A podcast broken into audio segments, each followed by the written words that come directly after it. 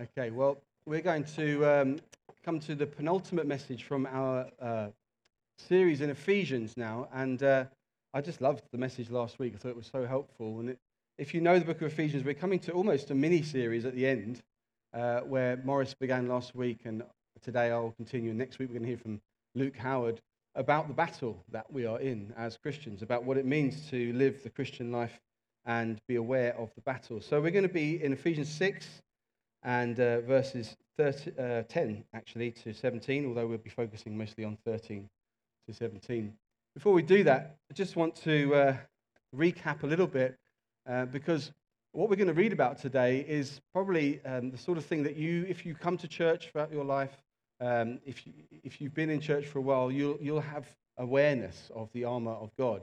And it might be that if you've been in church since you were a child, then you did the armor of God in kids' work and you uh, you looked at uh, the different pieces of armor each week, and that's a great way to do it, a great way to look at it, different armor each week. We could have done a six week series of six parts of the armor, and uh, we could have looked at it that way, um, and we could have made you all make your own shields and helmets and stuff like that.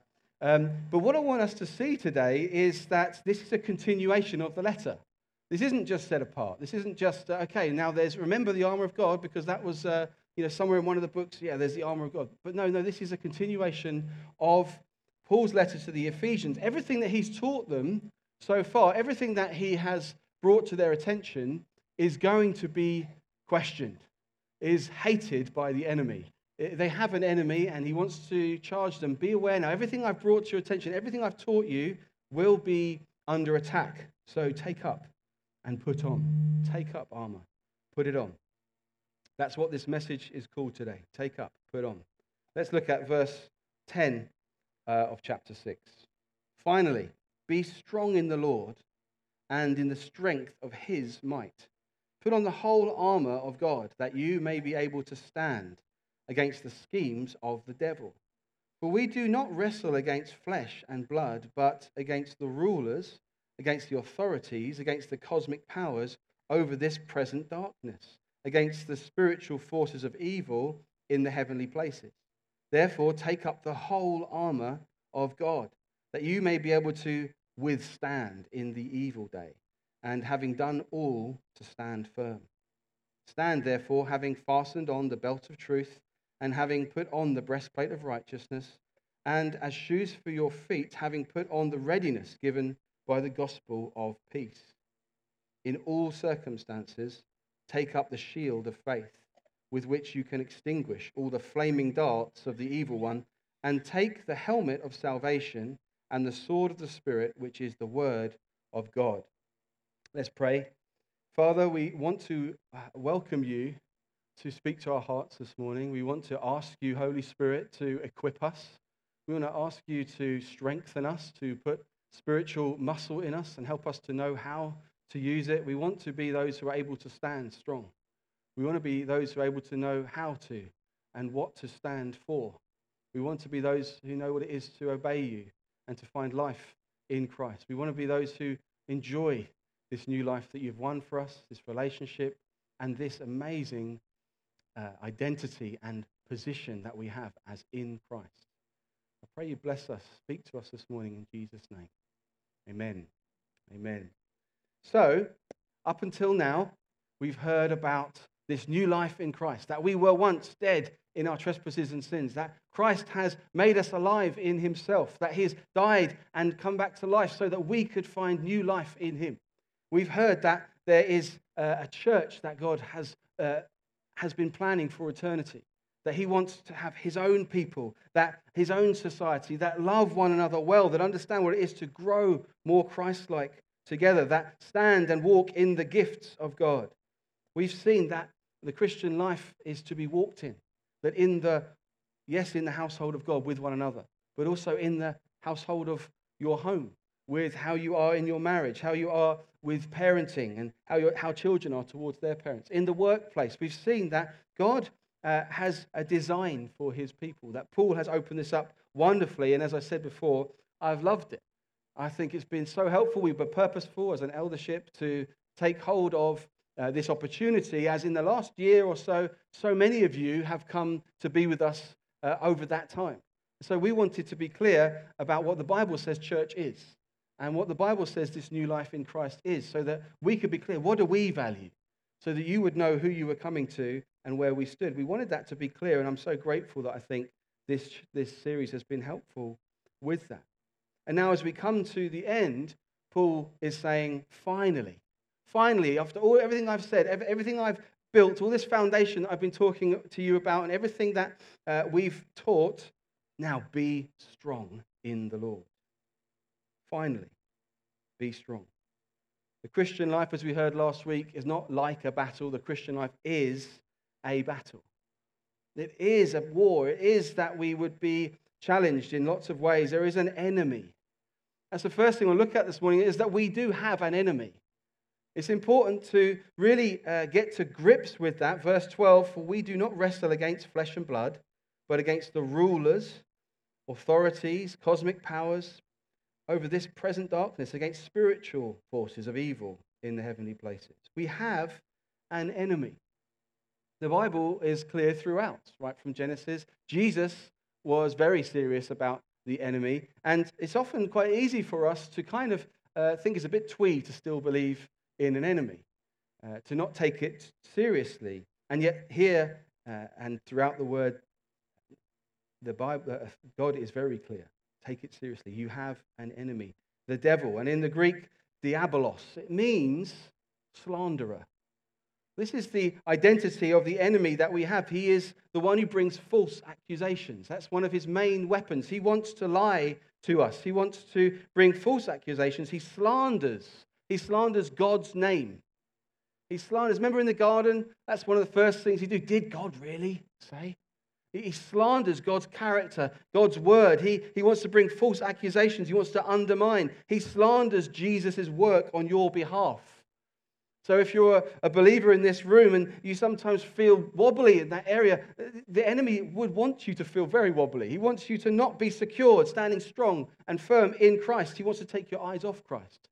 He wants you to be focused on your behavior and on other things and other opportunities there rather than to be strong in your foundation. He slanders your identity in Christ. And Jesus was clear the enemy comes to steal, to kill, to destroy. There is an enemy, he comes to steal what is yours, what is rightfully yours in Christ Jesus. He wants to steal away your place, your confidence, your strength in Christ. He wants to take away your peace. He wants to steal your joy. He wants to steal your hope. And he comes to kill. He comes to kill the life that Christ has given you, the, Christ, the, the life that Christ has won for you. Satan wants to kill it. And he wants to destroy the fruit that you're called to bear. He wants to bring general destruction to your life. He does not want you fulfilled and he doesn't want you fruitful. And he's strategic. He plans. It says he has schemes. He's not just chaotic. He does have schemes to bring chaos, but he tempts us in particular ways that will be uh, uh, particularly tempting for us, that we will, where we will be particularly weak. He tempts us to fall back into our former ways of walking in the flesh. He is the one we battle with. Notice how Paul has suffered so much physically. Do you know that? Paul, who is writing this and saying, We don't battle against flesh and blood. This is a man who has been shipwrecked, a man who has been uh, stoned a number of times, who has been beaten and flogged, a man who has been, uh, uh, um, what else has he been? Uh, he's been imprisoned. He's actually in prison. He has uh, even been bitten by a viper at one point. All these physical things that had happened to him, and yet he knows his battle is ultimately a spiritual one. Do you know that? Do you know that your battle is ultimately a spiritual one? You might be prone, especially in the age that we're in, to deny the spiritual enemy at work against you and just cling to psychological explanations. You could categorize things as mental or as medical only. And yet we see a man here who had all sorts going on, but he knew the root problem, the battle that I will face. Because even if you do have uh, mental and, uh, and uh, medical issues and things like this that are so painful and so difficult and struggle so much, the spiritual questions that will be asked of you by Satan are the things that will tear you apart. The spiritual questions that he will ask Where's God? Has he forgotten you? You think if God loved you, he'd let this happen to you? Is he trustworthy? See, Paul said, I know that my battle is not against flesh and blood, but is, is a spiritual battle to hold, to take up, to put on, to be strong. If we deny what the Bible says here, we're not dressed for battle. If we think, no, no, no, my issue is outside of this realm, outside of what this Paul is saying here, then we're just not dressed for battle. We walk through life getting smashed from side to side in desperate problems, and yet we're not ready to say, I need to actually put some armor on. Because Satan is asking questions of me here that I haven't got answers for. And sometimes we might think, but wait a second, aren't we called to rest in his grace? Ephesians 1, this same letter, he's just talked at the, the first chapter about being sealed in Christ. If I'm sealed in him, if I'm safe in him, if he is my salvation and my rock, what, what's the battle? Well, yeah, we are called to rest. We talked about that. We're called to sit. We're called to understand our uh, position in Christ. And yet we're called to walk as well and fight in his grace. We're called to rest in his grace and we're called to fight in his grace. We're called to fight for his grace. We're, we're called to stand in his grace. Fight not for it to achieve it or to earn it, but to hold on to it. That we wouldn't let go of his grace. In fact, Morris uh, mentioned something last week which he actually wanted to bring a little correction to. Um, he mentioned last week that God's love is not unconditional. And as he thought about it and people questioned afterwards, they just came and, and just wanted to say, Could you clarify that? He thought about it. He thought, No, it's not quite that, actually. It's not strictly true. God's love is unconditional, but his grace is conditional. His grace is received only by those who put their trust in Jesus. His grace is, you know, Jesus said, Come to me, all who are weak and weary, I'll give you rest. What? There's no condition. I just get rest. Yeah, there's one condition come. Come to me. And so he just wanted to clarify that, that the condition is to come, but God's love is unconditional. It is for anyone.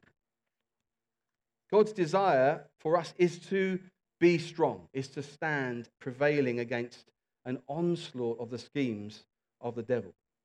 Everything that Paul has spoken of through Ephesians chapter 1 to 5, uh, it, it will be questioned.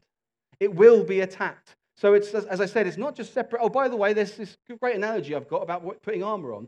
No, it's, it's, it's, everything I've taught you, everything that we've built up, everything, all these foundations I've set for you, they will all be attacked. People, the devil hates your identity in Christ. He hates the unity of the church. He hates the church. He, he hates that you might grow in maturity. He hates that you might speak in love and truth to one another. He, spe- he hates that there would be uh, uh, wives submitting to husbands and husbands laying their life down for wives. He hates these things. He wants to undermine them at any opportunity. He hates that children might obey their parents. These things will all be questioned. And you will come under these questions. I don't really like that. And it might have surprised you week, uh, one the two of the weeks. You might have thought, I don't really like that. It shouldn't surprise us because Satan is speaking all the time into the culture because he hates this book and he's coming against it. So we want to be those who understand this is, this is after he has set this foundation. Now, now, now, prepare yourself. Dress for battle. The battle is to stand. The battle is to hold on to Jesus to hold to the grace of God. The battle is to bear fruit by abiding in Christ, is to withstand the evil and in this confused and dark day to stand. So last week we looked at being able to stand and what we stand on. Today we're going to look further into that as we look at the six articles that makes up this armor of God. And notice that the phrases that Paul uses, take up, take up, put on, there is something of action required. There is action needed. Something must be put into practice. Paul is preparing Christians for a reality. A response will be needed when the war rages, when the battle rages. Do you have a response that you're prepared with? Do you have something that you're holding on to? You say, I already know where I'm going to go when these questions come to me. I just love this morning in the prayer meeting before the service. A few people, uh, it's interesting, a few people just came saying, they saying they felt groggy, they felt, they felt tired, they felt weary. And what we spent the first, I don't know, 15, 20 minutes of our prayer meeting doing was declaring the truth of who we are, where we stand in Christ. And by the end of it, we were standing. We were built up. We were strong in Christ. There will be a battle. He says, take up, put on. Singing songs is taking up and putting on. Let's look more at this. The many, because many Christians are shocked, taken by surprise at the schemes of the devil, because they're ill prepared, perhaps lazy, perhaps not really ready to take seriously this notion of a battle. Some even falling away from Christ altogether. People can struggle unnecessarily for years and not actually put into practice the things they say they hold to in theory. Peter says, Don't be surprised. Don't be surprised at the trial. Was it James? Don't be surprised at the trial that will come. It's, this is what the Christian life is. There will be trials, so we can't, can't be caught sleeping at the wheel. We must be prepared. Secondly, we must be prepared. There's a call to be intentional, deliberate, purposeful with the way that we stand in Christ. We want to be mindful, deliberate, purposeful, watchful, prepared. There are many other options to us. I just want to talk about a few of them, a few of the things that prevent us from being prepared. One of them is that we are convicted in theory. Yeah, we hold to these convictions in theory. Paul has taught us these wonderful things, this powerful theology. This letter has opened up truth. It's explained God's plans from eternity past. It clarifies the gospel, the identity of the true believer. It teaches the church. It, it teaches about the people of God, the bride of Christ, these incredible things. And you may have sat there week after week nodding in agreement. You may have even amened uh, passionately. But Paul is clear action is needed. There is a necessity to put on the teaching and be clothed in it.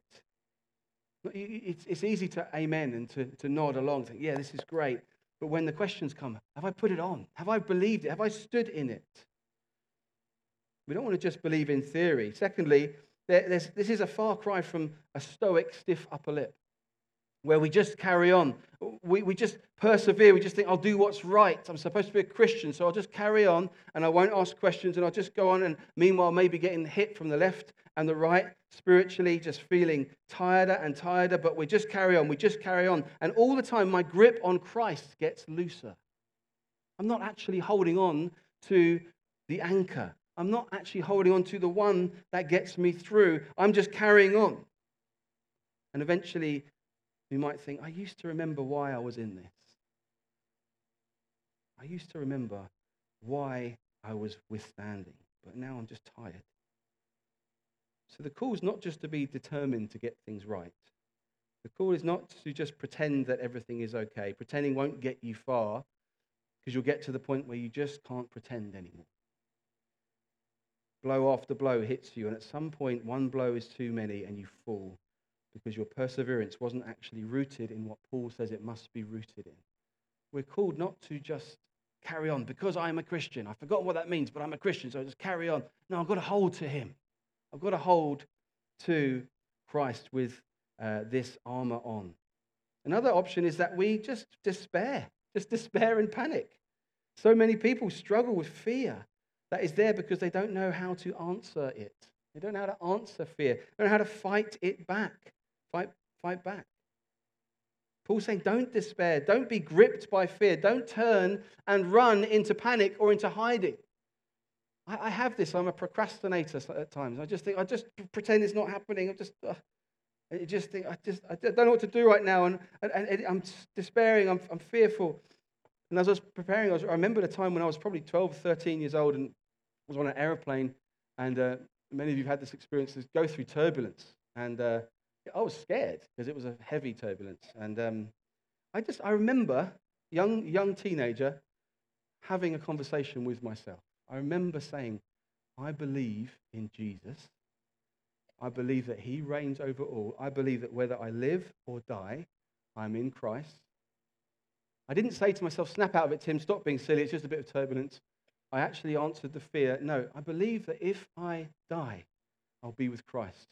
Nothing could be better than that. I genuinely could tell you in a moment the fear went. I just thought, whatever happens now, I'm okay. Whatever happens, I'm not just telling myself, stop being silly, stop being silly. No, I'm in Christ. I couldn't be any more secure. There are answers to despair and panicking. Another uh, uh, um, thing that can prevent us from being prepared is that we can just be passive, just mindless drifting. But an action is required. Preparation is required to, to put your shoes on, to stand strong, to be ready for battle. We can't just be mindless. Focus is needed. Have you ever had to snap someone out of daydreaming? Because they're just not focusing. Um, if there's any teachers in the room, I'm sure you have. A Christian without focus on what is central and true will drift in ways that they never thought they would. Have You ever been to the beach? Sat on a lilo or something in the water? You end up three beaches over. Like, how did I get here? I never thought I would have been over there. No, you need an anchor. You need to, you need to stay rooted. If you're not rooted, you just drift. And, and, and sadly, there are Christians who have, who've walked into things they never thought they would because they just weren't rooted. They weren't anchored. They, they, they didn't put their uh, uh, uh, armor on, passively, mindlessly drifting. It's not drift. Another thing is that we can have mindless acceptance. We can be defeatist. We can think that there's no hope. Have you seen the world, Tim? Have you seen what's going on in the news? I think that we've lost already. I think that there's no hope. We're in such a broken world. Even just what's happened on, you know, in my neighborhood. We can be defeated and just think there's no hope. What's the point in putting the armor on? No, listen. Listen. God has called you to Christ. God has called you in Christ to a life not of despair or hopelessness. That is the opposite of what we have been given. Hebrews 10 says, Let us hold unswervingly to the hope we profess, because he who promised is faithful. Got to hold to something or say, Oh, that helps me. If I know he's faithful, if I know that there's hope, we're going to win. Oh, I'm going to get dressed for this. I'm going to be ready for this. 1 Thessalonians says this We remember before our God and Father your work produced by faith, your labor prompted by love, and your endurance inspired by hope in our Lord Jesus Christ. Don't give up hope. He's won the victory. We stand in his resurrection. Don't give up hope. Have you seen how many times in the, in the Old Testament that, that, that God's people win as minnows against giants? Don't give up hope. They win because they hope in him. They trust in him. They have faith in him. So, so Joshua goes against around the walls of Jericho, chanting and singing. You think, you lunatic. What are you doing? You loser. It's embarrassing. No, God's called me to do this. I trust him. My hope is in him. And the walls of a city fall down. You know, the obvious one, David and Goliath. He's standing this 16 year old or whatever he was, teenager, before this giant that everyone else is terrified of. And he's standing rooted in his God, who he knows. He, we profess, he who promised is faithful. And David stands, and David is victorious and goes and cuts off the giant's head. You know the story of Gideon and his 300 men against 35,000. Stood. I have my hope in the right place, victorious. There are many occasions in the Word where it looks like people are defeated, and yet they remember who is behind them, who is with them. We must stand with hope. What can prevent us being prepared? One or two more. Just waiting in unbelief, just holding back, hedging our bets. You know, I'm not going to. I'm not going to be totally in yet. I'm not going to totally commit my faith to God. I'm not going to totally trust Him. I'm not quite sure what's going to happen. I'm just going to watch, get a lie of the land, see what's going on. But, but putting on armor before a battle, you have to be decisive. You, are going to go. We're in the battle. You can't wait. You can't, you can't wait and see what's going on. We, we are in a battle. We've got to trust that God's, what God's calling us to here, there is an enemy. Sometimes we don't protect our convictions at all. We just fluffy with them. We're almost purposefully limp with them just in case a more convenient option comes along. I'm not sure I'm really going to put both feet in here because what if there's a better offer? But the action to take up and put on is decisive. It doesn't entertain unbelief. And finally, what about that thing where we, we just, we, what we said earlier, where we just think, I thought that nothing was required of me. I'm a Christian, it's a free gift, God's grace is free, nothing's required of me. Well, that's clearly not the case here, is it? To hold on to the grace of God, to stand in it, something is required of you. To be active, to, to, to call truth to mind. And we'll go through these bits of armor in a moment. Call it antinomianism or licentiousness or maybe even super spirituality, but some Christians fall into misunderstanding that grace means no action is required. Or maybe, maybe it's that you hate losing the battles, you hate sinning, but and you want to stop particular sins, but you think, unless God moves my heart and God motivates me and sort of does it for me, I, can't win. It's like you kind of, you kind of spiritualize your passivity. God's going to, I'll defeat that thing when God kind of moves me to defeat it, even though you hate it and you want to kill it. And God's calling you to be decisive, to be decisive in putting on. So, in His grace, and to take hold of His grace, we take up, we put on, take up, put on. So, let's have a little look at the armor in the lists. As we do, I want you to see this. This, as I said, we could look at it in Sunday school, we could go through, we could really overanalyze why a shield for faith? Why a breastplate for righteousness? And that's fine. I don't want to undermine the word of God. They are a particular thing for a particular thing. But there's another place where Paul says, take up the breastplate of faith and love. So, so this is just an illustration. Because what is most important here is that we understand our strength is in Christ. These are all different aspects of putting on Christ of putting on his victory and standing in his victory. That's what Paul's been talking about throughout his letter so far. In Christ, he's won the, we've won the victory. We've been placed into him. Death has been defeated. There is a righteousness. There's a gospel. There's peace. There's faith to stand in, in Christ. We've got to hold on to, I don't want to just hold, I don't want to take you through a Sunday school lesson where we, we look at the nice uh, different pieces of clothing and you think, oh yeah, I remember all the clothing. No, you've got to remember it's Christ. You've got to remember we stand on Him, how desperately we need Christ. And first of all, we look at the belt of truth and how desperately we need truth. As we looked at last week, intuition, emotion is king, isn't it? Intuition, if it feels right, it's probably right. If I want to, I should be able to. How desperately we need truth. We need to be fastened in the belt of truth. And if you look at the phrasing, he says in the, for the first three pieces of clothing, he says, having fastened the belt of truth. Having fastened. So, what I've taken you through, what I've taught you, Ephesians, is that what I've taught you is that you are wrapped in truth. We've, as I've taught you, we've gone through, we've put a belt on of truth. You fastened that truth as you have put your faith in Jesus. Now stand in it. Now walk in it, having fastened the belt of truth. People say they make their own truth, or their truth is different to others. But truth is not subjective. It's a nonsense to say, I've got my truth, you've got your truth. It doesn't make any sense. Truth is objective, it is either true or it is not true. And Jesus calls us to stand in the truth. Remember, Paul is speaking to believers here, particularly about the truth of Christ. The, the truth, the most important truth, central to our lives, is that what Christ has done and who he is.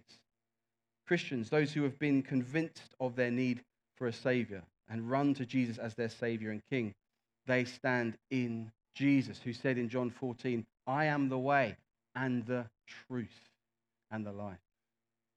In John 8, Jesus said to the Jews who had believed him, If you abide in my word, you're truly my disciples, you will know the truth. The truth will set you free. And Paul said in Ephesians already in the first chapter, in him you also, when you heard the word of truth, the gospel of your salvation, and believed in him, were sealed with the promised Holy Spirit. We must hold to the truth. There will be so many other options. And Paul is saying, we've got to remember, I fastened you with this teaching. I fastened you with truth. Stand fastened in the truth. Stand strong in the truth. Because the other option here is this he says in 2 Thessalonians, He's talking about a group of people who says the coming of the lawless one is by the activity of Satan, with all power and false signs and wonders, and with all wicked deception for those who are perishing, because they refused to love the truth and so be saved. We don't want to refuse to love the truth. We live in a day where people hate the truth.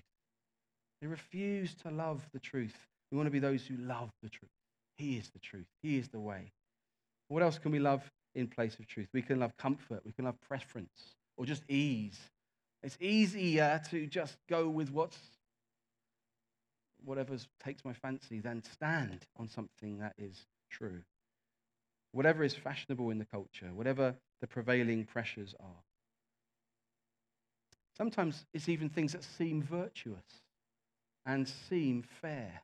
There's so much that is said now, so much pressure that is put on phrases and words. You must believe this. You're not allowed to believe that. You're not allowed to say that.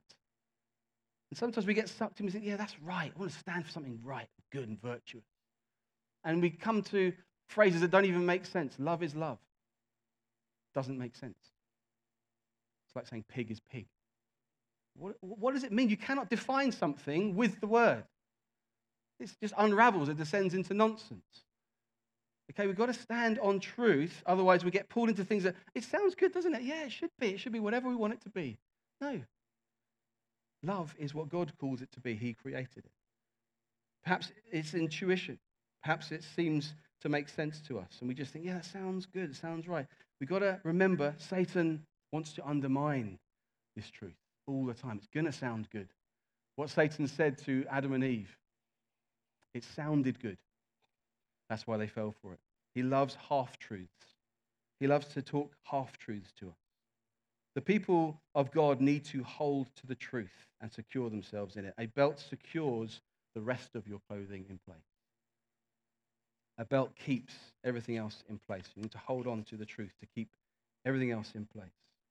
And remember, the truth, as Paul said in Ephesians 4, is in Jesus. He's called us to speak it to one another, speak the truth in love to help build up one another. So we're going to be those who speak it to one another, knowing I need truth spoken to me because I will be tempted all the time to believe all sorts of things. I'll be pressured to believe all sorts of things. I'll be pressured not to believe this. I need my brothers and sisters to speak the truth to me in love. And he says in 425, having put away all falsehood, let each of you speak the truth with his neighbor. We are members of one another. Our enemy, remember, is a deceiver. And he says, Jesus says, he is the father of lies. We want to be very wary of what we put our trust and belief in. Revelation 12, he goes on to say that he is the deceiver of the whole world. So Paul says, in, becoming, in coming to Christ, you have fastened yourself and fastened yourself with the truth. Be determined to remain in it. Let it be the foundation for what you accept and what you reject as your beliefs. What does this belief say about God? If something comes to you, that's a good question to ask. What does this belief say about God? Is it what he says about himself? If it's not, I need to reject it. What does this belief say about me? If it's not what he says about me, I need to reject it. What is this? Does it line up with the truth of Jesus? If it's not, I must reject it. The enemy wants to, uh, to speak lies to you that will undermine your security in Christ. You to reject those things. We come on to the breastplate of righteousness. And righteousness is this gift that we have been given in Christ Jesus, the righteous one, the perfect one, the one who, who never faltered, never wavered, utterly uh, resplendent in majesty, righteousness, never, nothing, no, no uh, accusation could be brought against him. And he gave that to us. The word of God is clear that in Jesus we've been given righteousness. We've been given his imputed righteousness to us. And again, this phrase, having put on the breastplate of righteousness. In, in, in receiving Christ, you have put on. You have already put on this breastplate of righteousness. Now, walk in it. Now, stand in it. Now, live as those who are in Christ. John says that uh, in one of his letters that we know who is a child of God by those who act in righteousness. There's a righteousness given to us and a righteousness that we're called to practice and to walk in. So, what does this mean? It means that we, we forgive, it means that we encourage, it means that we walk humbly, that we prefer others, that we grow into Christlikeness, To be more like him is to be righteous. This is a matter of war. We can think this means becoming a goody two shoes or, or, or becoming boring or just being nice, but it's a matter of war. Let me explain that to you. It's about dying and rising with Christ and being a new creation. Paul says in chapter 4 be angry. Remember, be angry and do not sin. Do not let the sun go down in your anger. Now listen, and give no opportunity to the devil. Give no opportunity to the devil. He's looking for opportunities all the time. Oh, good, there's something that hurt them. I can really screw that in. I can really make them bitter. I can really tease them about that. I can make them go over it in their mind again and again until they are just torn up within. No, I don't want to give any opportunity to the devil. I want to forgive quickly and move on. I want to move out of the, the, the realm of being outwitted by Satan. Paul says in 2 Corinthians, Anyone you forgive, I also forgive. Indeed, what I've forgiven, if I have forgiven anything, has been for your sake in the presence of Christ, so that we would not be outwitted by Satan. For we are not ignorant of his designs. He wants us totally torn up with bitterness, with unforgiveness. Take up your armor, put it on. Remember your union with the righteous one. Practice as an act of war. It's devastating and it's unnecessary when years and decades of life can be lost to bitterness, unforgiveness. Maybe you know people like this. Maybe you know that's you. Maybe it was in growing up in your household and your parents were just not good with you. Maybe you were abused. Maybe there was nasty things that have happened in relationships, but you just know it took root. And I've never been able to walk free from it. This, this is something that God is saying in Christ, there's victory. That we, it is possible to walk free from. Otherwise, we, we're being outwitted. Satan wants to take hold of whatever he can to ruin any fruit that you could bear to, to take away your peace, to take away your joy. Remember, our battle is not against flesh and blood, but against spiritual forces. I saw this great uh, um, uh, little clip a few years ago of a Japanese game show where they, um, blindfolded two guys and uh, gave them pillows, and they had to have a pillow fight blindfolded. It was quite funny to watch. But what they didn't know was that there was somebody in the middle with a pillow with no blindfold on. So they were just going around, not knowing what they were doing, you know, just and there's one in the middle just going whack, whack. And I didn't see it at the time, but one of my friends said to me, That's a great picture of spiritual warfare.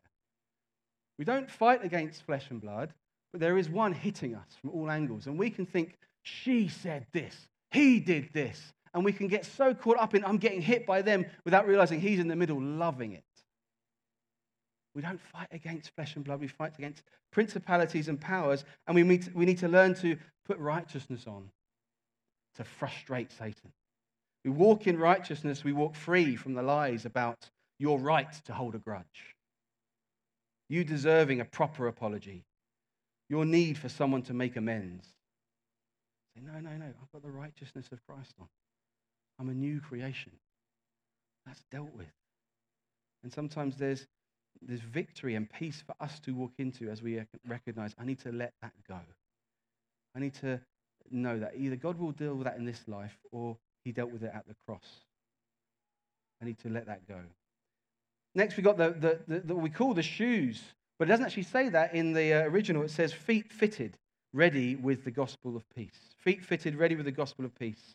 In Ephesians 2, we see this passage, uh, this, this paragraph where Paul talks, and peace is what Jesus has brought us. Four times he talks about it, this beautiful little paragraph. Now in Christ Jesus, you who were once far off have been brought near to the, through the blood of Christ. For he himself is our peace, who has made us both one and has broken down his flesh, the dividing wall of hostility, by abolishing the law of commandments expressed in the ordinances, that he might create in himself one new man in place of the two, so making peace and might reconcile us both to God in one body through the cross, thereby killing the hostility.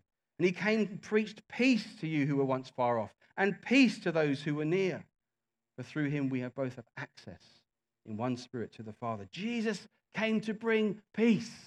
His story, his news is news of peace. It was all far from okay.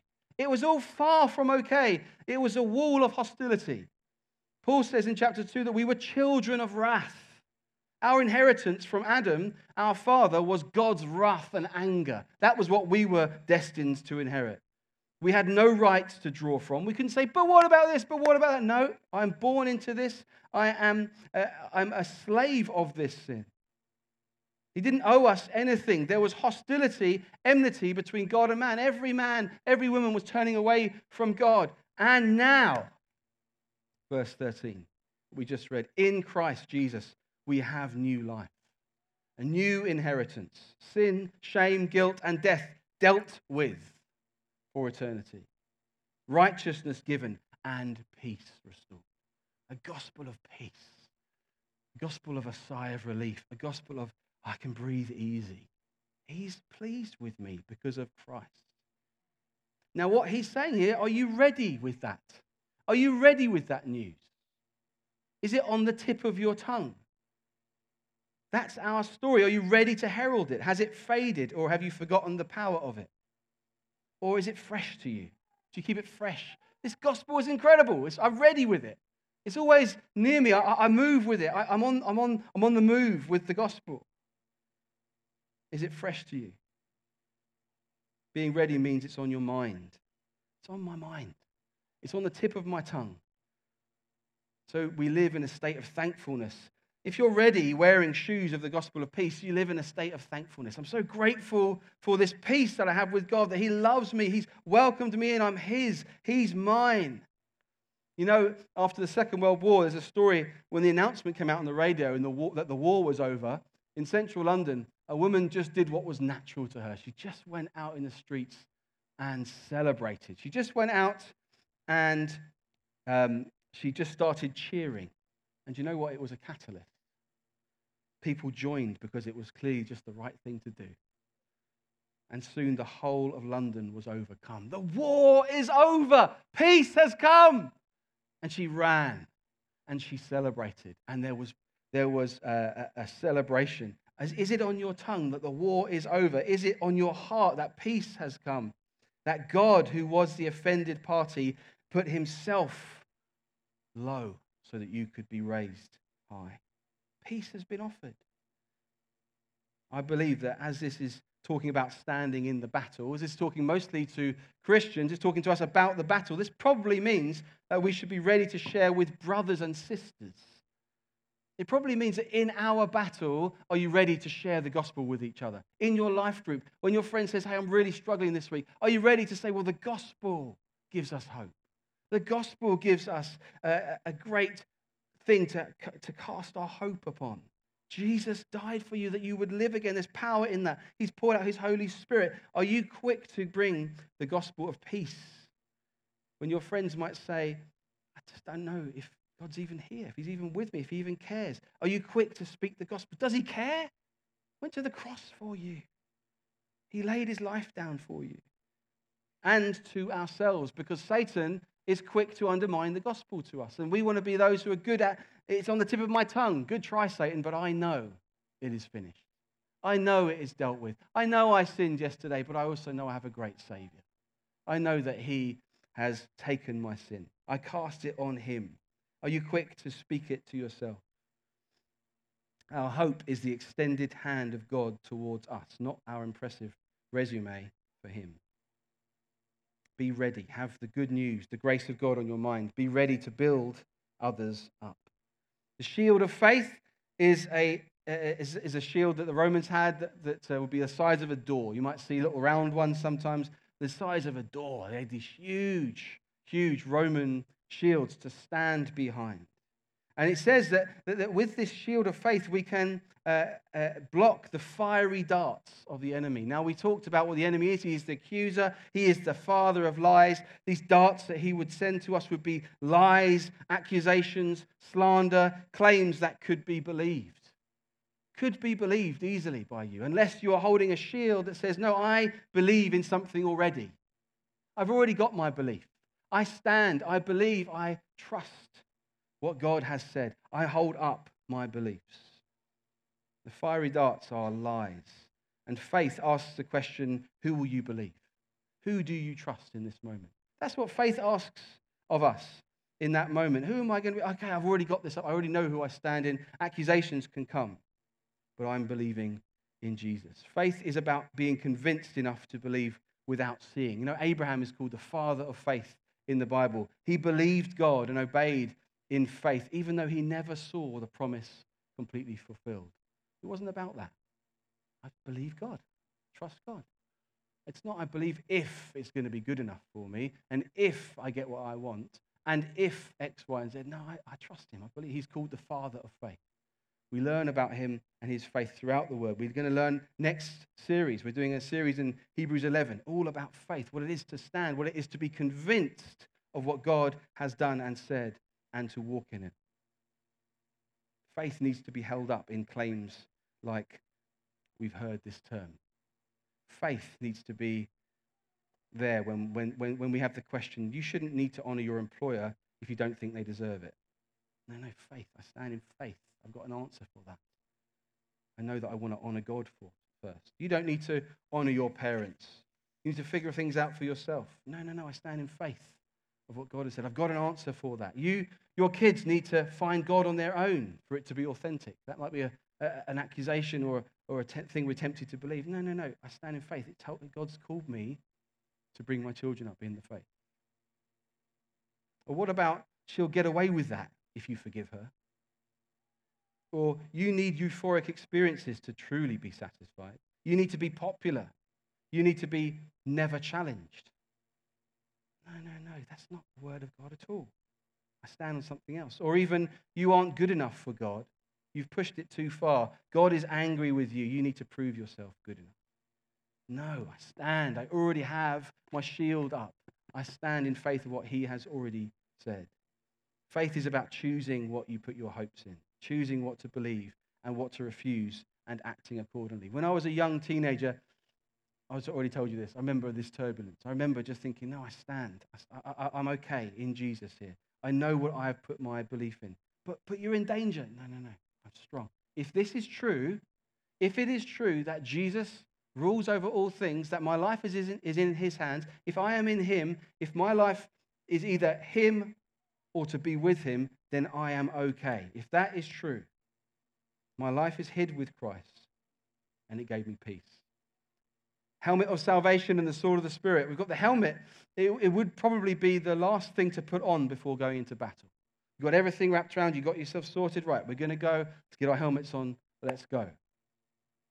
Now, it says in Ephesians 2 For it is by grace that you have been saved through faith have been saved. Your salvation is secure.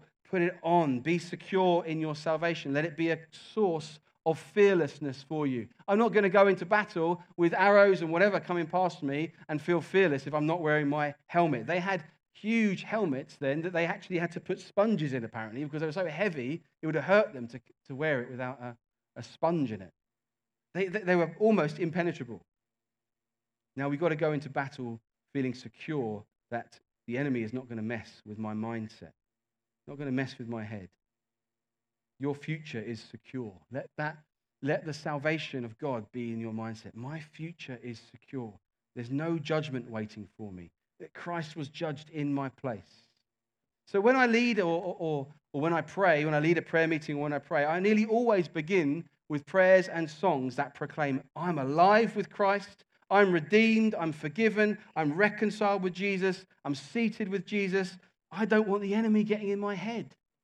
I don't want the enemy whispering silly things about my salvation. Are you sure you deserve to be here? Are you sure you should be uh, speaking to God? Hadn't you better do X, Y, and Z before you start? No, I'm wearing my helmet of salvation. I'm saved. I'm in Him. I'm in Christ. You can't get to me. I want to remember my standing place and my identity and courageously stand in it. And then finally, the sword of the Spirit as we heard last week, and I'd love to encourage you, if you didn't hear the message last week, please do. All of these depend on holding the word of God. We hear in the word of God about this hope of salvation. We hear in the word about the promises of God to hold up in faith. We hear in the word about the centrality, the word of God, the spine that goes through it is the gospel of Jesus. It tells us what is right and righteous in the word of God, and it is the truth. And as we heard last week, it is the only weapon of offense in the list. It is the only weapon that we're called to wield and to, and to attack with ourselves. The armor of God. This is God's armor. We, we hear in, uh, in, in Isaiah uh, that, that God, uh, some of these things revealed, um, alluded to in Isaiah. This is probably where Paul got most of his description for, because it's in there that he wore this breastplate. You know, God, the God, the warrior who wears this breastplate of righteousness. It's in Isaiah. This is the armor of God that Jesus used himself. It's vital that when we get to know the Word of God, it's vital that we get to know the Word of God, that we can effect, then we can effectively read it and become skilled with it. You wouldn't go into battle with a, a, a, a weapon and not be trained in it. You wouldn't go into battle and just kind of flail around. Oh, I don't really know what I'm doing. Just, ah, just chuck it at you. Probably end up hurting myself or someone else. No, the, when you have a battle weapon, you're going to be trained in it. And we see this in Jesus. Jesus was taken out to the wilderness by the Holy Spirit to be tempted by Satan. And Jesus' response to each temptation was, It is written. He was a man of the word. He was a man who studied and got into the word. And he was able to say, God's word says, It is written. I can answer back. I can attack with, It is written. So we cling to him. We cling to Jesus. We cling to his word. We cling to his righteousness, what he has won for us, his gospel, his truth. We cling to Jesus. And knowing him and loving him and trusting him causes us to be able to stand. There is a real enemy. We can't be naive about that. if the band want to just come. There's a real enemy. We don't want to be naive. We take up, we put on everything that is yours in Christ. I encourage you, make it your habit. Make it your habit to get your thought life. Is this in conjunction with what Christ has done? Is this true? Is this thing I'm tempted to believe, tempted to fight for, tempted to uh, uh, uh, act out? Is it in line with what Christ has done for me, won for me? Make it your habit to think through this. Uh, think, think this way. Find friends that do it with you. You know the, the, the Roman shield you know this thing they used to do, I think it was called the turtle, where they would put all the shields together. They would stand close together, and it was impenetrable on the, on the front. But also do it down the sides, and they do it on the top. And I read this week that it was so strong that you could walk over the top of it, and they could even get uh, horses and carts to go over the top. That's how strong it was as they stood together. Now he's saying, Hold your faith like a shield. When we do that together, we're going to be even stronger. I call you to find others to do it with you. Next week, we're going to look at how we bring the host of heaven into battle with us as we look at prayer more. But this is for us. How do we stand? Let's just uh, pray. Father, Father, we just want to ask you for your help in this. Lord, we just know that life comes at us, and we know that that is not just about psychology, it's not just about uh, our frail bodies, but the enemy is at work. The enemy wants to undermine, the enemy wants to lie. And I just pray, Father, for your Holy Spirit's encouragement to help us to stand in truth. God, to hold up faith, to put a helmet on to know I am saved. I am His. I'm in Him. Lord, to put this breastplate on of righteousness, to say, hey, you can't touch me, Satan righteous in Christ. I want to walk in righteousness. I want to serve in righteousness. I want to live in righteousness. Pray, help us to wield this sword, Lord, to, to know it, to be skilled with it. I do pray, Lord, that as a church, more and more, that we would be strong. We would know how to stand. That's your desire for us. Bless us in that in Jesus'